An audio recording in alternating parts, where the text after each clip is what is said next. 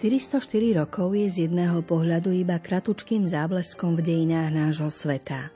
Z iného pohľadu je to čas dlhší než dejiny niektorých národov.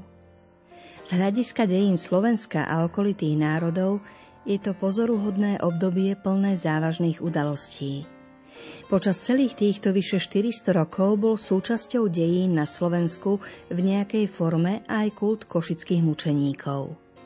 Jezuiti Melichar Grodecký a Štefan Pongrác a ostrihomský kanónik Marek Kryžin sa 7. septembra 1619 stali obeťami politických zápasov vo vtedajšej Habsburskej monarchii a náboženskej neznášanlivosti, ktorá neváhala použiť aj hrubé násilie voči tým, čo neboli ochotní vzdať sa svojej viery a presvedčenia, ba siahnuť im na život. V roku 2019 pri príležitosti štvorstého výročia narodenia košických mučeníkov pre nebo uzrela svetlo sveta útla knižka, na ktorej sa podielalo viacero autorov. Peter Zubko, Rajmund Ondruš, Milan Hudeček a František Sočuvka, a ktorá si určite zaslúži pozornosť. Nie pre svoju umeleckú hodnotu či rozprávačské bohatstvo, ale pre komplexnosť poňatia historických a náboženských súvislostí obdobia, v ktorom žili traja košickí mučeníci. Pre sondu do ich životov, obraz ich vernosti Bohu až po doslova krvavé svedectvo. A tiež v nej čitatelia nájdu podrobnosti o kulte týchto svedcov a antropologickú štúdiu, ktorá vznikla pri výskume ich relikvií. Milí poslucháči, prinesieme vám niekoľko úrivkov z knihy a dúfame, že vás autentickosť toho, čo opisujú, privedie k tomu, aby ste po nej siahli a začítali sa hlbšie. Pri počúvaní literárnej kaviarne vás vítajú hudobná redaktorka Diana Rauchová, technik Matúš Brila a od mikrofónu vás pozdravuje Danka Jacečková.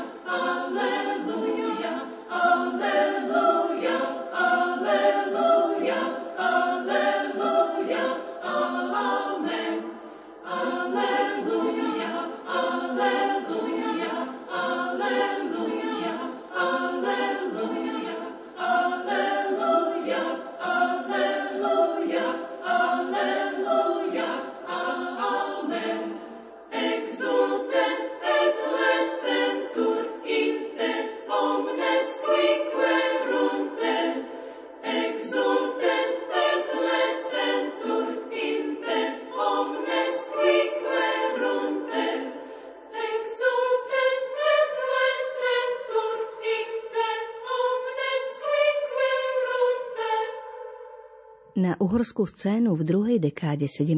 storočia vystúpil územčistý a bradatý muž Gabriel Betlen zo Sedmohradska. Jeho história je plná zvratov a taktizovania. Sám spočiatku pôsobil u troch sedmohradských kniežat ako ich diplomatický poradca.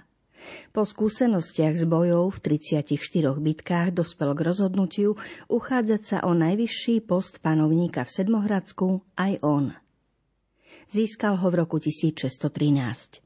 Na ceste za kariérou uprednostnil ochranu Turkov pred uhorskou šľachtou pod ochranou Habsburgovcov. Jeho tureckí ochrancovia od neho žiadali ustavičné dôkazy o vernosti, a to až do tej miery, že chtiac nechtiac bol ich vazalom. Betlen v tejto situácii dokázal lavírovať na ostrý noža, len aby mohol realizovať svoje vízie. Jeho snom bola predstava Veľkého Uhorska z čias Mateja Korvína. Účel pre ňo svetil prostriedky a rýchlo pochopil aj význam pražského povstania proti Habsburgovcom. S priazňou prijal posolstvo českých stavov hľadajúcich v Uhorsku spojeneckú pomoc. Ich zástupcu Jaroslava Zamneškala uistil o pomoci. Na ich stranu sa tak pridala časť popredných uhorských protestantov na čele s Imrichom Turzom a ďalšími. Betlénova bohatá korešpondencia i svedectvá jeho súčasníkov svedčia o tom, že jeho politika bola založená na víziách, intrigovaní a na blesku rýchlych akciách, ktoré dezorientovali jeho súčasníkov. Uhorský a český kráľ Ferdinand sa pred voľbou za nemeckého cisára v lete 1619 prostredníctvom tekovského a satmárskeho župana Ondreja Dovciho obrátil na Gabriela Betlena a pripomenul mu povinnosti, ktorými sa zaviazal k spojenectvu s cisárom v zmluve Strnavy v roku 1615. Pri uzavretí zmluvy Gabriel Betlen odprisahal poskytnúť cisárovi obranu ohrozených záujmov cisárstva. V odpovedi z 18. júla 1619 Betlen žiadal Ondreja Dovciho, aby kráľa Ferdinanda uistil o jeho stálej vernosti a že je so zbraňou pripravený plniť jeho vôľu. O tom, ako vedel Betlen lavírovať, svedčí aj tajné posolstvo, ktoré o niekoľko týždňov zaslal českým protestantom a v ktorom ich uistuje, že v krátkom čase im budú poslané posily cez Uhorsko na ich hranice. České stavy totiž odmietli právo platného kráľa Ferdinanda ako svojho panovníka a novým zákonom z 31. júla 1619 sa vyhlásili za konfederáciu piatich republik. Podľa ich najnovšej ústavy ich čakala voľba nového kráľa. Maďarská historička Agnes Hankisová tvrdí, že Betlen ako akrobat na lane dokázal bojovať pomocou jednej cudzej mocnosti proti druhej cudzej nadvláde, aby tak redukoval svoju závislosť od cudzích síl.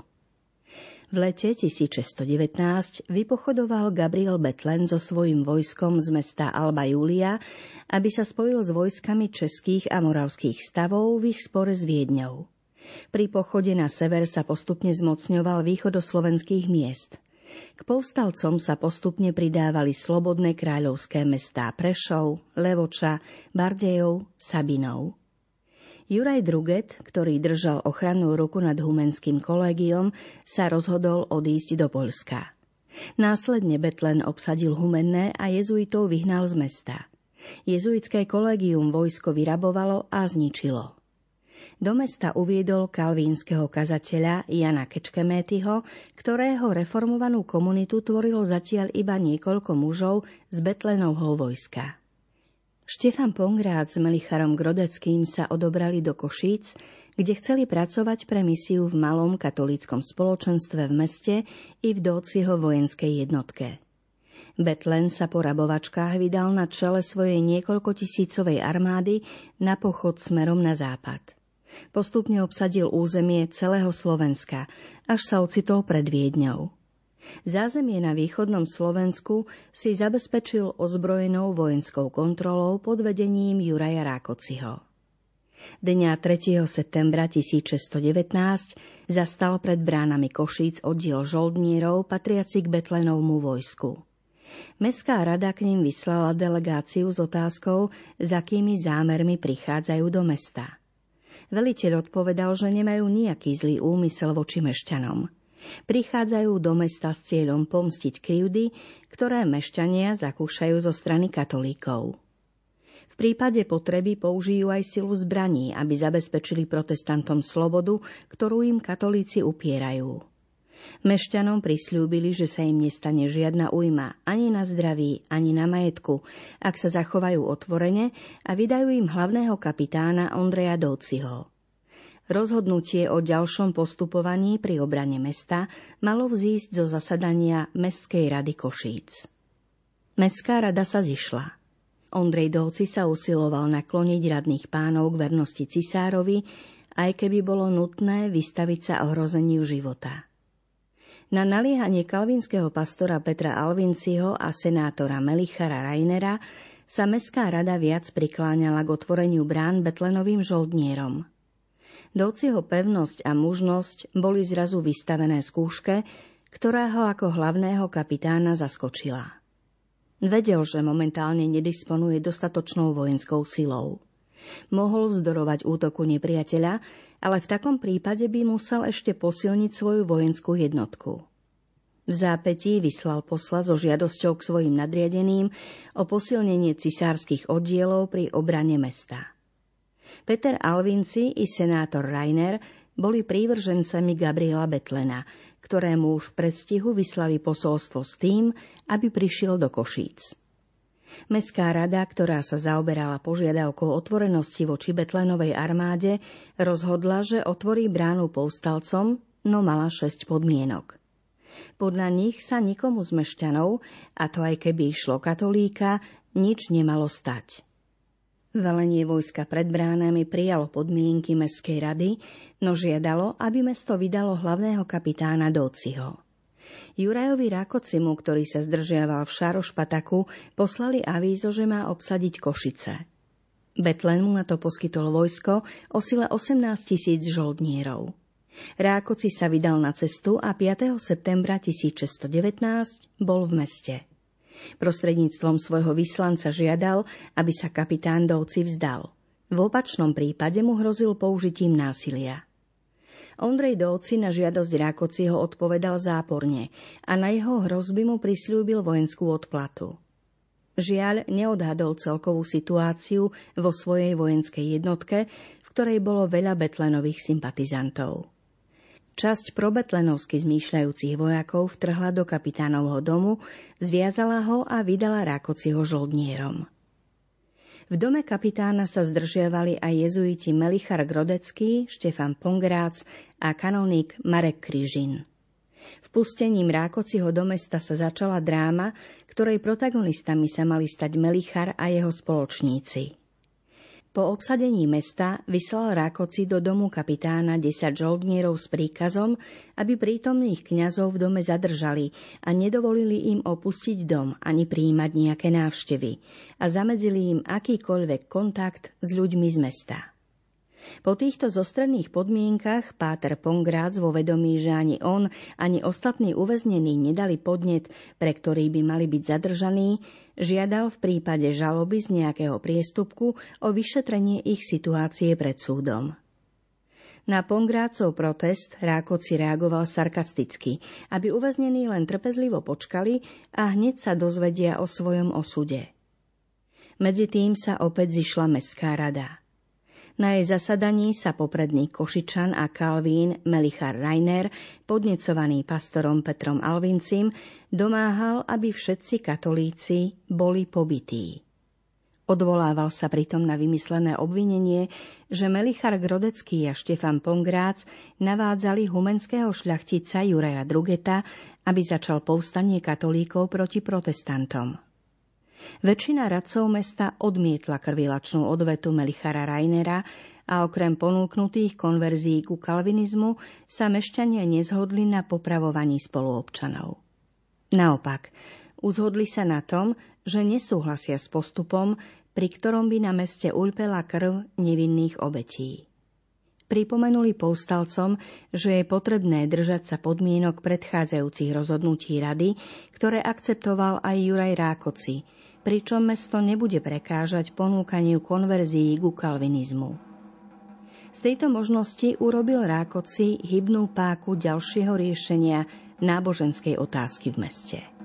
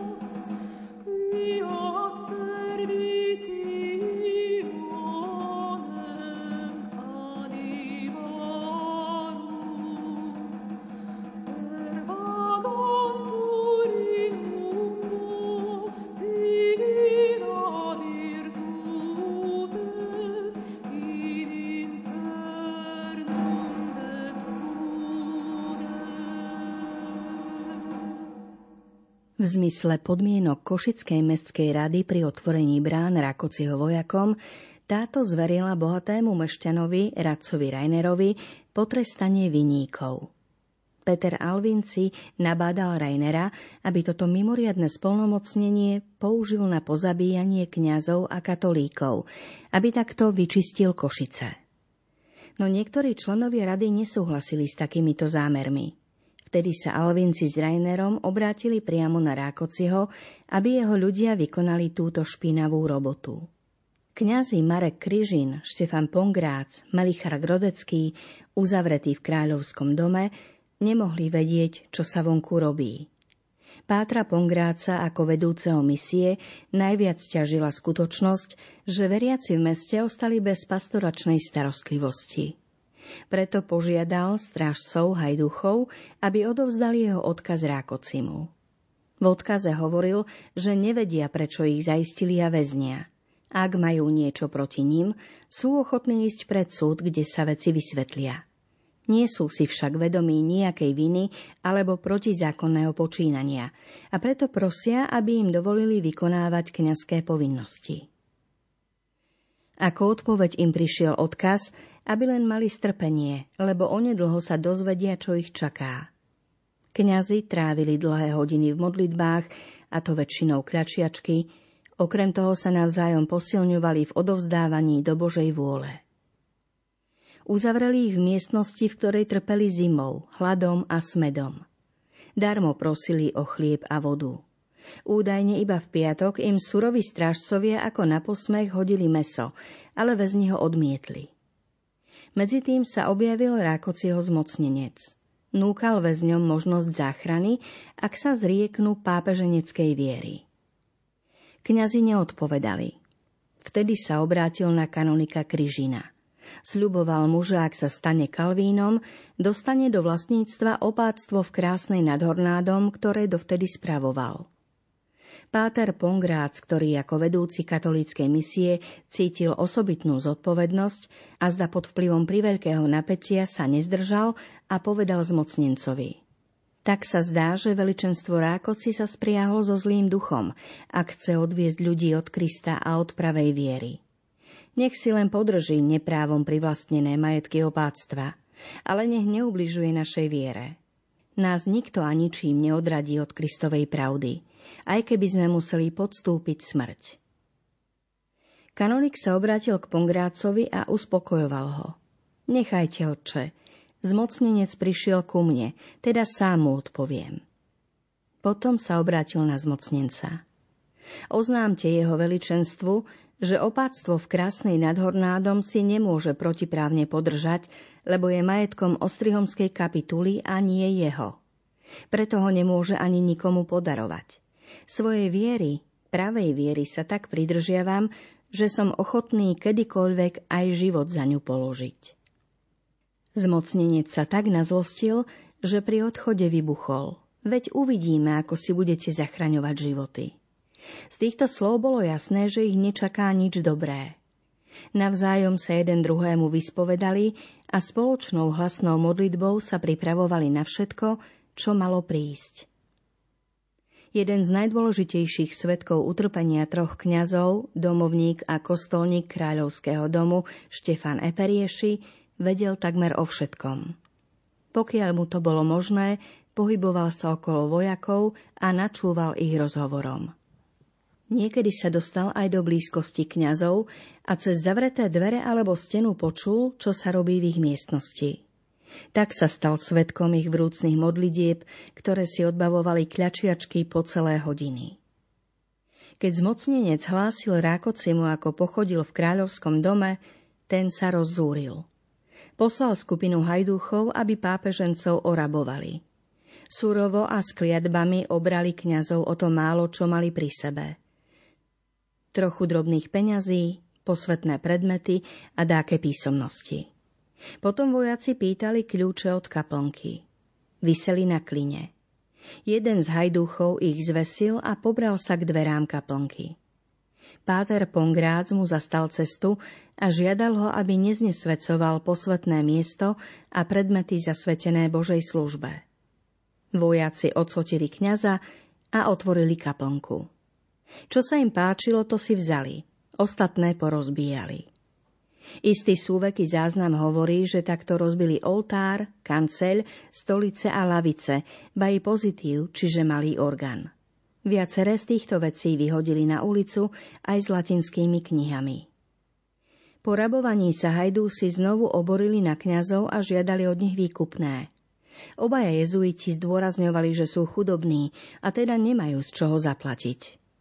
Kanonik Kryžin bol ochotný zaplatiť, ale iba ak ich prepustia, lebo pri sebe nemá nič. Vtedy nazlostení hajdúsi kričali. Tak teda sa pripravte na smrť. Ale prečo? pýtali sa kňazi. Lebo ste pápeženci. Znela odpoveď, sprevádzaná hrubými nadávkami a kliatím. Vtedy kňazi spoločne zvolali. Pre takúto príčinu sme hotoví umrieť. Vyvrcholenie utrpenia prišlo v noci zo 6. na 7. septembra. Po polnoci sa do miestnosti, kde boli kňazi, vrútila skupina ozbrojencov s rozličnými vražednými nástrojmi a horiacimi fakľami. Viedol ich istý Ján Lajoš. Hneď pri vstupe udreli Pátra Pongráca po hlave, podľa niektorých správ do prs, takže zakrvavený padol na dlášku. Strhávali z neho šaty a byli ho. Potom sa vrhli na Pátra Grodeckého. Aj jeho zvalili na zem, tlkli, kopali a strhali z neho šatstvo. Potom sa obrátili na Kryžina. Najprv mu vyčítali, že nie je s nimi pre dobro vlasti, a teda je zradcom. Ale kanonik odmietal toto obvinenie slovami Nech ma dobrotivý Boh ochráni od toho, aby som bol nepriateľom ľudí, ktorí pracujú pre dobro vlasti. Naopak, Práve s tými som zajedno a rád si s nimi podám ruky. Páter Pongrát sa medzi tým prebral a keď počul posledné slová, myslel si, že kanonik sa poddal väzniteľom. Preto na ňo zvolal. Nech je ďaleko od teba každá myšlienka s týmito spolupracovať. Nezanechaj Kristovú vieru pre krátky pozemský život a nedaj sa do diablových služieb. Pravda, bolo to nedorozumenie. Kryžin to vybadal a preto sa ponáhľal odpovedať Pongrácovi. Neboj sa, oče. Ja som rozhodnutý zomrieť v katolíckej viere. Len to potvrdzujem, že som hotový držať s takými, čo skutočne pracujú pre dobro a blaho vlasti. Mučiteľov ešte viac nazlostil tento rozhovor. Schytili Pongráca a surovo ho byli a pálili fakľami, no on sa neustále modlil – potom sa začali vršiť na Kryžinovi. Strhli mu šaty, byli ho a tríznili. Na toho vyvesili za ruky na trám a horiacimi fakrami mu pálili boky. Tiež doňho sekali halapartňami, až mu kusy mesa ovisli a vychádzali mu vnútornosti. Druhí medzi tým vtláčali väzňom prsty do hlavní pušiek a tak ich hlámali. Počas tohto neludského masakrovania sa kanonik neustále nahlas modlil. Napokon bôľom skrivenými a zakrvavenými ústami vyriekol posledné slová. Ježiš, Mária. Odvesili ho a pustili na dlášku, kde mu odsekli hlavu a zohavené telo vyhodili do žumpy za budovou. Rozúrení hajdúsi sa znovu obrátili na Pongráca. Bol to fyzicky mimoriadne pevný muž a plný telesnej i duševnej energie. Preto napriek veľkému týraniu ostal pri vedomí a všetko pozoroval s modlitbou na perách. Vyzvali ho, aby priznal sprisánie v Humennom, ale Pongrác im smelo, aj keď so slabnutým hlasom odvetil. Neviem o nejakom sprisání. Bol som Humennom na duchovných cvičeniach a nie na sprisání. Pána Drugeta poznám ako kráľovou zastancu a spravodlivého muža pred Bohom. O ničom inom neviem. Som hotový ísť na smrť, ak mi dokážete nejakú vinu. Ďalej sa ho vypitovali na veci, ktoré sa mohol dozvedieť v spovedi, ale Pongrát sa nedal zlomiť. Preto pokračovali v mučení. Pritom ho stále vyzývali, aby opustil pápežencov a prestúpil na novú a lepšiu vieru – No on, napriek sľubom i vyberaným mukám, ostával neoblomný vo vernosti Kristovi a jeho cirkvi.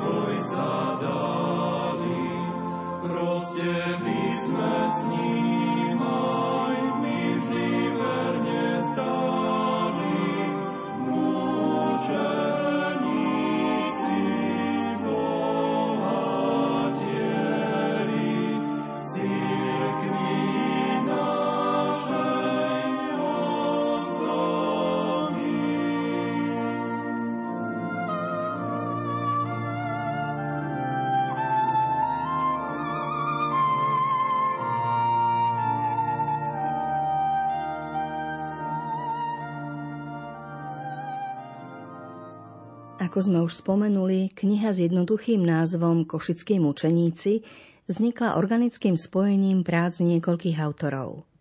Prvú časť tvorí historický úvod z pera jezuitu Raimunda Ondruša, obľúbeného autora životopisných literárnych diel. Z jeho knižky, ktorá naposledy vyšla v roku 1994, keď sa pripravovala kanonizácia, vydavateľ prevzal časť o situácii v Strednej Európe v 16. a 17. storočí. Špecifický opis udalostí v Košiciach na začiatku 17. storočia a napätia medzi katolíkmi a kalvinistami a životopisný portrét Marka Kryžina. Na základe zachovaných dokumentov a svedectiev Páter Ondruš spracoval aj časť s názvom Svedectvo krvi, z ktorej sme si pred chvíľkou čítali. Milan Hudaček, takisto jezuita, sa zaoberá dejinami slovenskej provincie spoločnosti Ježišovej a je autorom životopisného portrétu Marichara Grodeckého, o ktorom sa v období od kanonizácie podarilo zistiť najviac nových závažných podrobností a takisto životopisu Štefana Pongráca. Profesor cirkevných dejín Peter Zubko sa v období pred rokom košických mučeníkov, ktorý v košickej arcidiecéze vyhlásil arcibiskup Bernard Bober a aj v jeho priebehu, intenzívne venoval štúdiu kultu týchto svetcov. Neúnavne pracoval na jeho propagácii, inicioval viacero projektov a podujatí, ktoré súvisia s historickým a duchovným kontextom 400. výročia ich mučeníckej smrti, ktorú sme si pripomenuli v roku 2019. V publikácii, o ktorej sme dnes v literárnej kaviarni hovorili, je autorom časti s názvom Kult svetých košických mučeníkov. A napokon piatu časť tvorí antropologická štúdia, ktorá vznikla pri výskume relikví svätých košických mučeníkov, ktoré sú uložené v Trnave a Ostrihome. Aktuálny výskum bol súčasťou prípravy digitálnych materiálov na vypracovanie forenznej rekonštrukcie tvári svedcov, ktorej výsledky boli zverejnené v apríli 2019. Toľko teda úplné informácie o tom, čo vo vzácnej publikácii Košickí mučeníci nájdete. Hoci ani jeden z nich nebol pôvodom Slovák, nezmazateľne sa zapísali do našich dejín a do dejín obhajoby viery a určite si zaslúžia, aby sme o nich vedeli čo najviac. Verím, že dnešná relácia k tomu prispela aspoň trošku. Literárnu kaviareň pre vás pripravili Diana Rauchová, Matúš Brila a Danka Jacečková. Majte pekný zvyšok soboty.